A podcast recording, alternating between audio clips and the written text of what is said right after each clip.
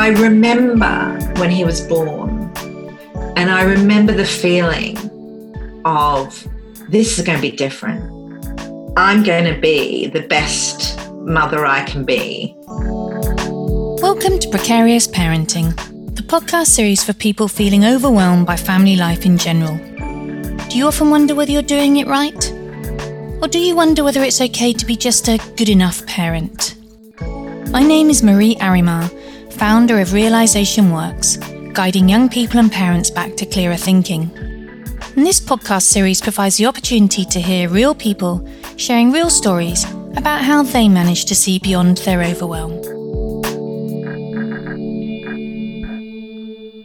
Welcome to this episode where I have Elizabeth Lovius with me. Now, Elizabeth is a fascinating woman.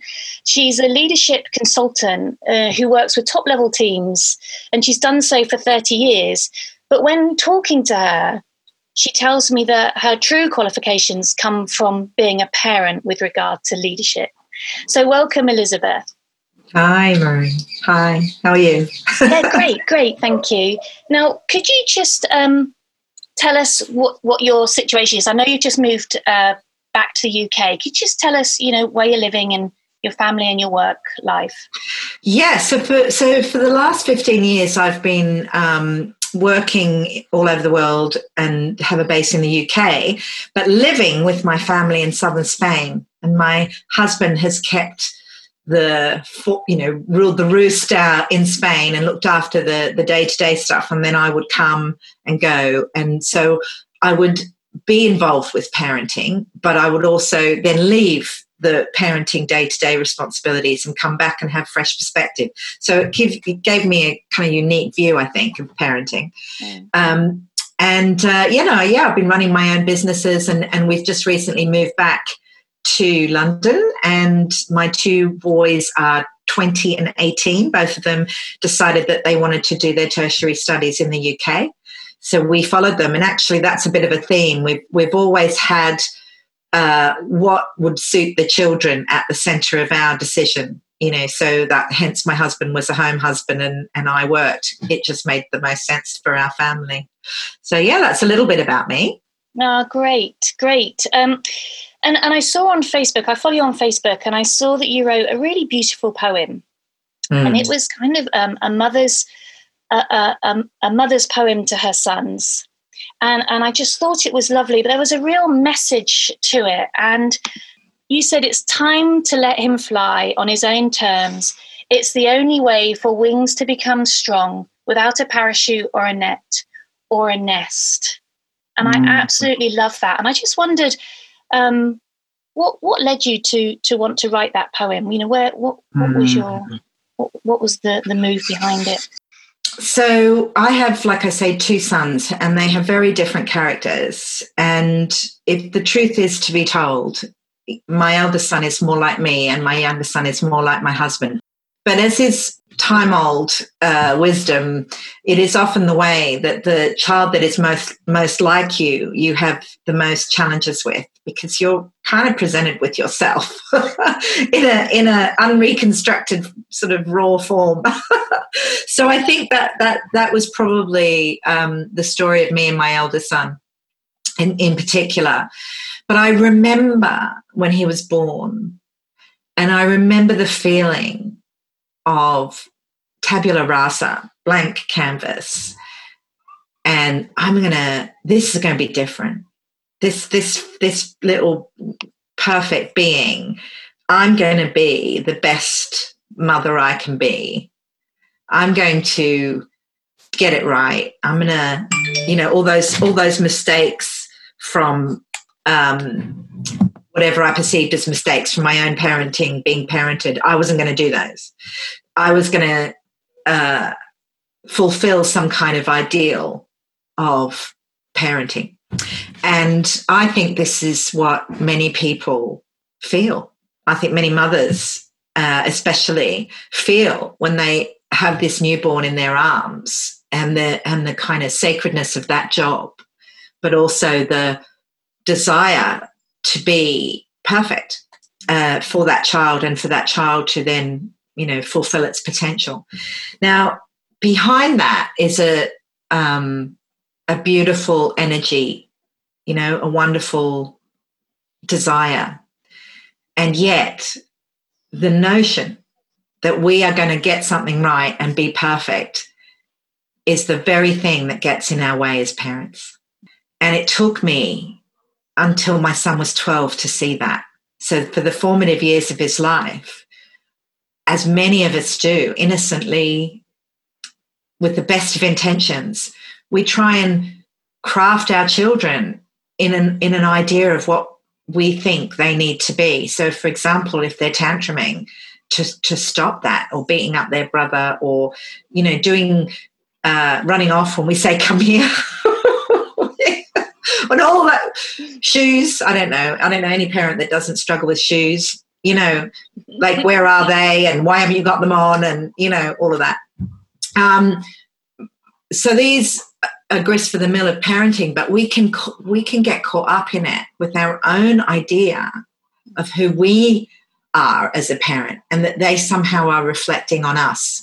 We're not even aware of it. Actually, a lot of the time, we just get this urgent feeling in our gut that we have to sort something out. And that actually is a sign I've I realized. It took me, like I say, a long time to see that. But that's a sign that it's somehow the it's become about you. You're not coming from a clear mind, a clear heart. You're you're coming from ideas of how you think you should be as a parent and how they should be as a child. And I've really started to realize that is a trap. That's a trap that we buy into. Yeah, because you're describing um, parents as as natural fixers, fixing the solution to the problem that they perceive being the problem. Mm-hmm. Yeah, yeah, I like that. And and when when the your poem went on Facebook, um, yeah. as as always, there's a, a big discussion debate. You know, when you post something like that, which is which is really great. And I started to follow that. And somebody said, so what you're saying is then that screwing up our kids is part of being a parent. What what would you say to that? I love that because the answer to that is is screwing up our children part being a parent? Yes and no. So I want to I want to speak to the yes part and then to the no part. So like in like in life, many things that it, when you get close to the truth, it becomes paradoxical. So it really is a yes and no. So in the sense that um, we innocently operate from we're not even aware of them, but beliefs that drive our parenting that may be less helpful to our child, we all do that. We've inherited beliefs from our parents who've inherited them from their parents, but it's not beliefs because between naught and seven, we are sponges. So whatever we're told, whatever we're shown, it, it, unless it really doesn't resonate with us, we just believe it. You know, we just absorb it and that you know that's why a jesuit priest will say give me give me a child before six and i'll i'll have a christian for life a catholic for life. Because that that formative time is so innocent. And so we innocently receive messages from our own parents that have become part of what is true for us.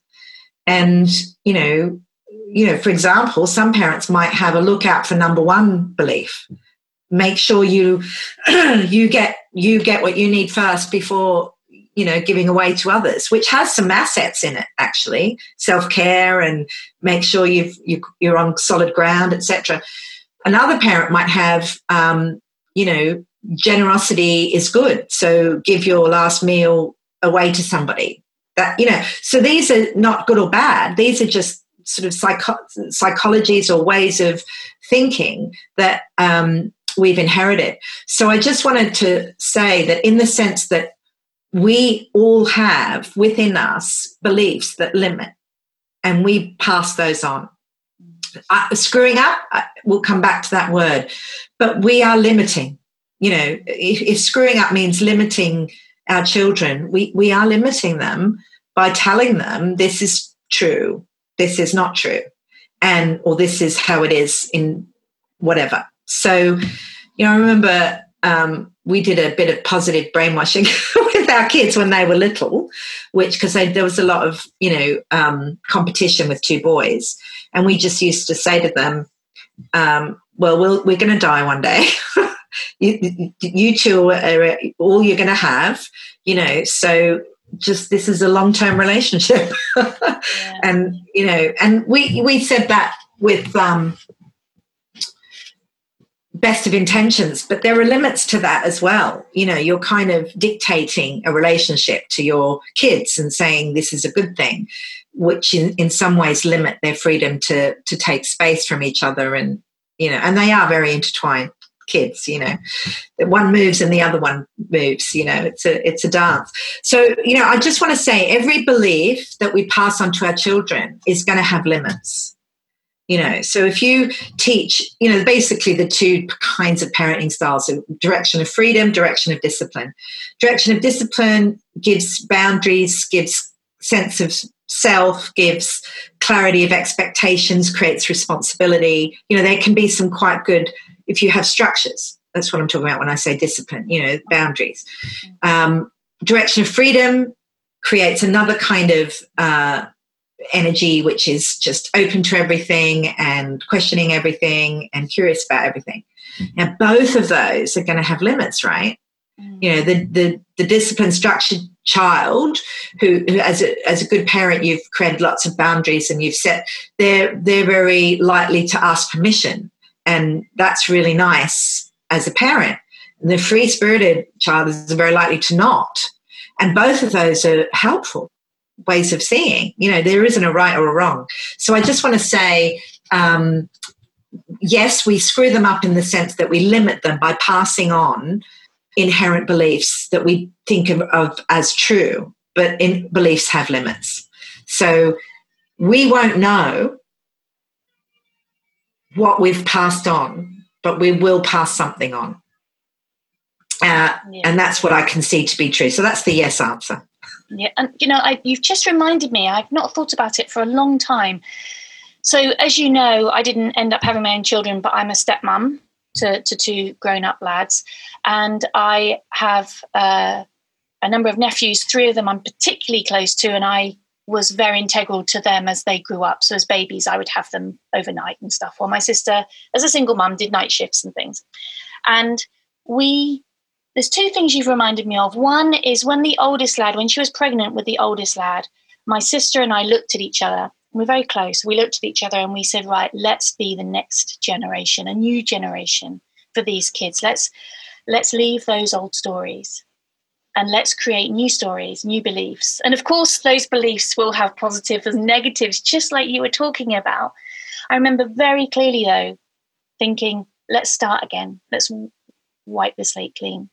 And you've also reminded me that this oldest lad, my sister's oldest boy, he um, he was quite strong-willed. And a friend of ours, who's a head teacher of a primary school, said, "You know, the thing is, when you want to bring up your children to be strong-willed, don't be surprised when they're really strong-willed." Exactly. And it, it's it's lovely because it's so true, isn't it? You know, with everything that we do, there is there's the yin and the yang. There's the two sides to every story. Yeah, one of the things that emerged really quite soon for my younger for my older boy is that he's a natural leader.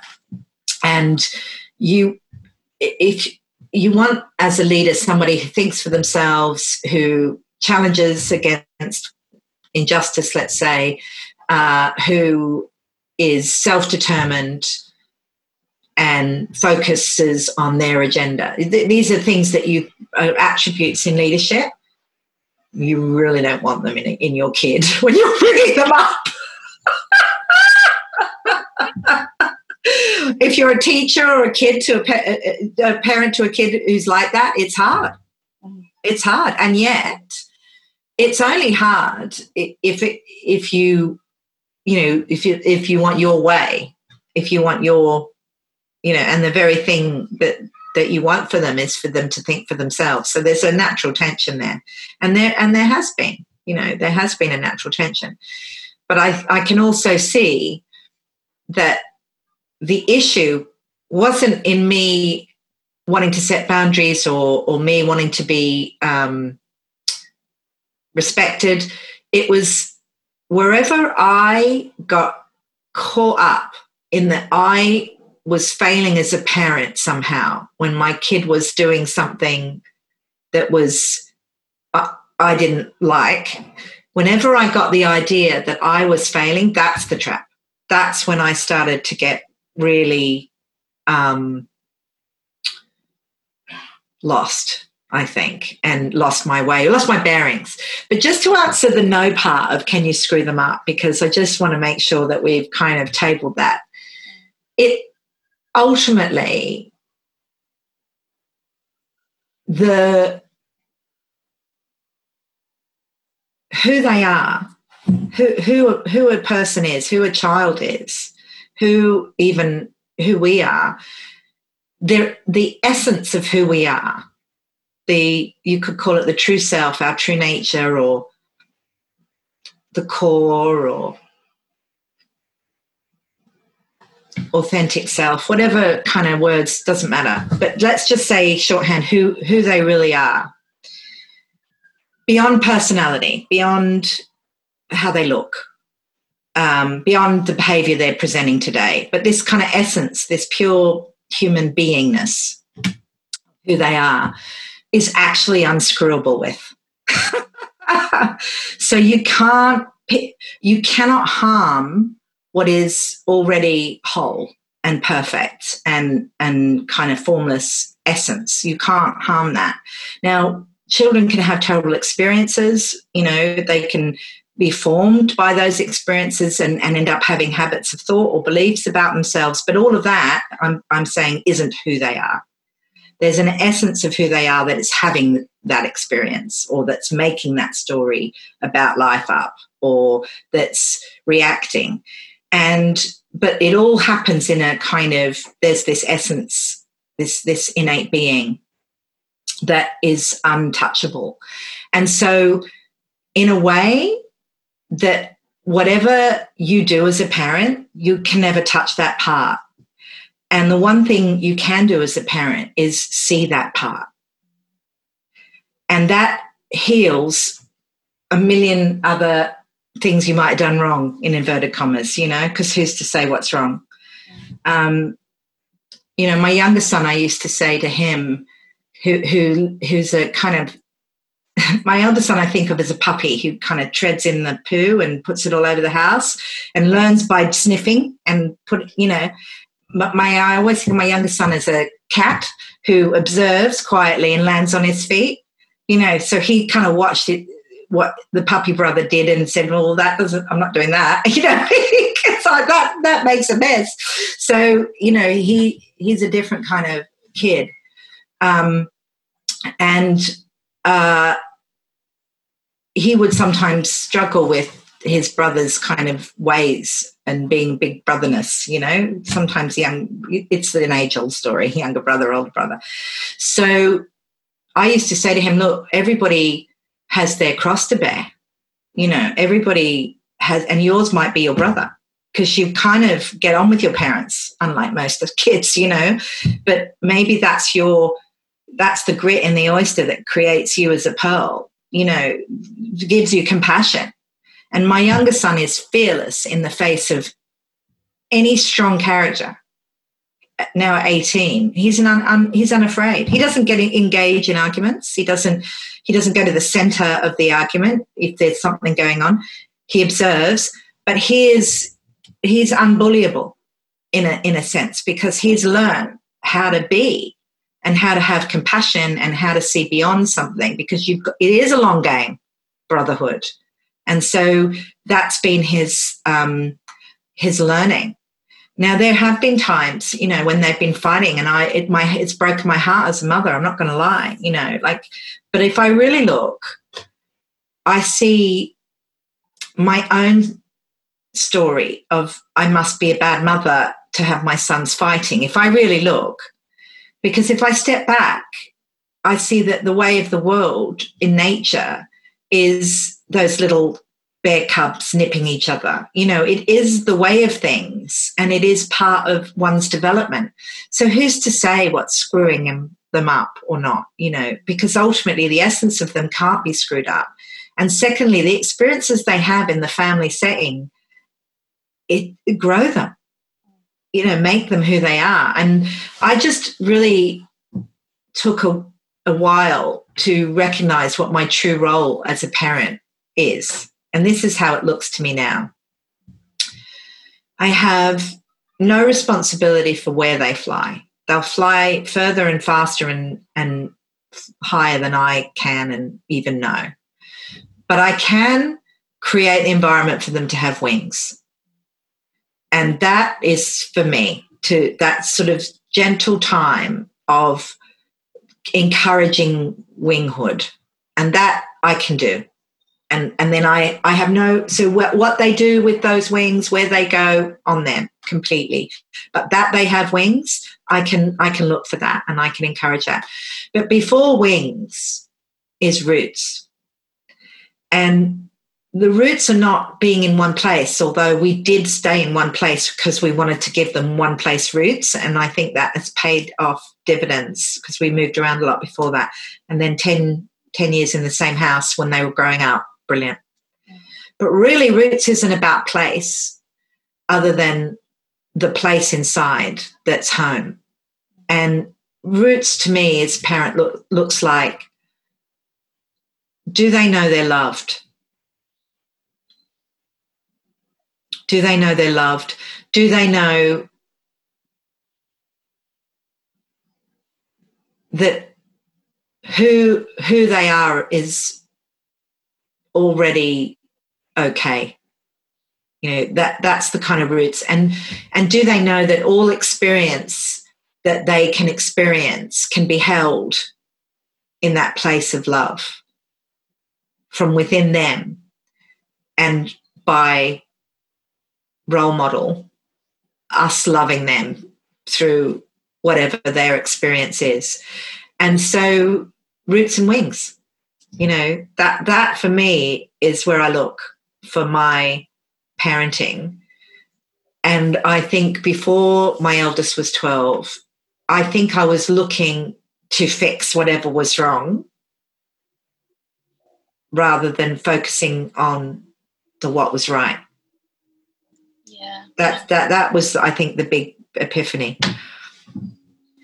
It's, it's such a such a lovely story. And i'm sitting here listening thinking, you know, the roots. I love the roots. You know, do they know that they're loved? And it and it's and it's consistently unconditional love, isn't it? Mm. And um, and it's a gift beyond beyond any other, really, because because as soon as we look at that love as parents, can we honestly say it's unconditional in that moment? Mm. Um, you know, and I think about you know my husband and I, and and you know I've I've known our lads since they were you know ten and twelve, and you know there we have glimpses when we see them for who they truly are, and we have glimpses when we get caught up in our own stories of concern and worry. Yeah, and and I just wanted to ask you, you know, when can you think of any examples when you've really seen that they're okay. Can, can you think yeah. of anything that you'd be happy to share with us? Sure. So, um, hmm. so my eldest son, uh, he's quite quick, smart, fast brain, and good memory, and uh, absorbs things very quickly. He's kind of got this wonderful intellectual intuition balance, which makes the you get things really, really quickly when, when it's like that. And um, he was studying his A levels in southern Spain at an international school. Quite an important rite of passage for a young man, you know, and obviously dictating what universities he could get into, la la la. So what remember i'm flying i'm coming and going. And um, his dad is an amazing dad but never loved school and was dyslexic. So wasn't ever really too bothered about the homework. You know oversaw it but didn't get in there. And then I suddenly got very interested in A levels, right? Because you know, and um, and I started to talk to my son and say, "How's it going?" You know, encouragingly, like any good mum. You know, how's it going? Do you need any support? You know, and all talk to the hand. I basically that was the message I got. And all you ever want to do is talk about my grades, which it didn't seem like that to me, but that was the message somehow I was giving. And I was trying to get in there and not be an irresponsible parent by ignoring what they were doing. And I was failing. And um, I couldn't see any homework being done ever. I could see a lot of Xbox being played and football, um, but I couldn't see homework. Anyway, he eventually we had a heart to heart, and he said, Leave me alone. I've got this, which is often what he would say. And then he didn't look like he'd got it, you know, about other things. So I was kind of like, Ugh. and then something in me just saw to trust him, to let go, to to to see truly that it, it is his path in life. You know, he's coming up for 18. This is his path. And I needed to trust his wisdom that whatever he was doing about this was enough. And that I let go of any attachment to the outcome. It didn't matter what results he got in my heart, because all of it would be um, learning for him. You know, so if he succeeds, he's learned something. If he fails, or if he gets, you know, it will all be part of his story of life. And that my job was to be bear witness and support and not to guide and control. So I let go. And, you know, I noticed there's not much changed. you know, didn't see much studying. He was insisting that he was studying at school. The teachers were saying he wasn't. So I didn't, you know, I didn't know. I just let it go in me. And then, you know, he got the results and he got, I think, a couple of A's and a B and a C, something like that you could you could have blown knocked me down with a feather. Really, I was uh, not astonished that he could do that, but just how did he do that? you know, when did he do that? But I but I saw in that moment that I don't know what he needs. He knows. And I also, and now on this occasion, we got lucky and the result was good. Mm. But equally, I've seen others, you know, he's he put in an application to go to Amsterdam Uni, he didn't get in. That was a good thing. You know, he it would eh, whatever happens is his teacher, not me. Mm. You know, life is his teacher. And my job is to support him on the journey of life with roots and wings and to see his innate wisdom, not to direct the path. No, I really, I really get that. And also I just thinking about anybody who listens to this, you know, it's kind of like, yeah, well, that's really nice to say because he did well in his grades. So, yeah. So actually, it turned out okay. But actually, if he had really bombed and had failed those A levels, then he would still be okay. He'd just be okay on a different path. Well, I want to just finish off the story oh, with my second son, ah. who did bomb ah. in his GCSEs. Here we go. Different kid. different kid, right? Yeah.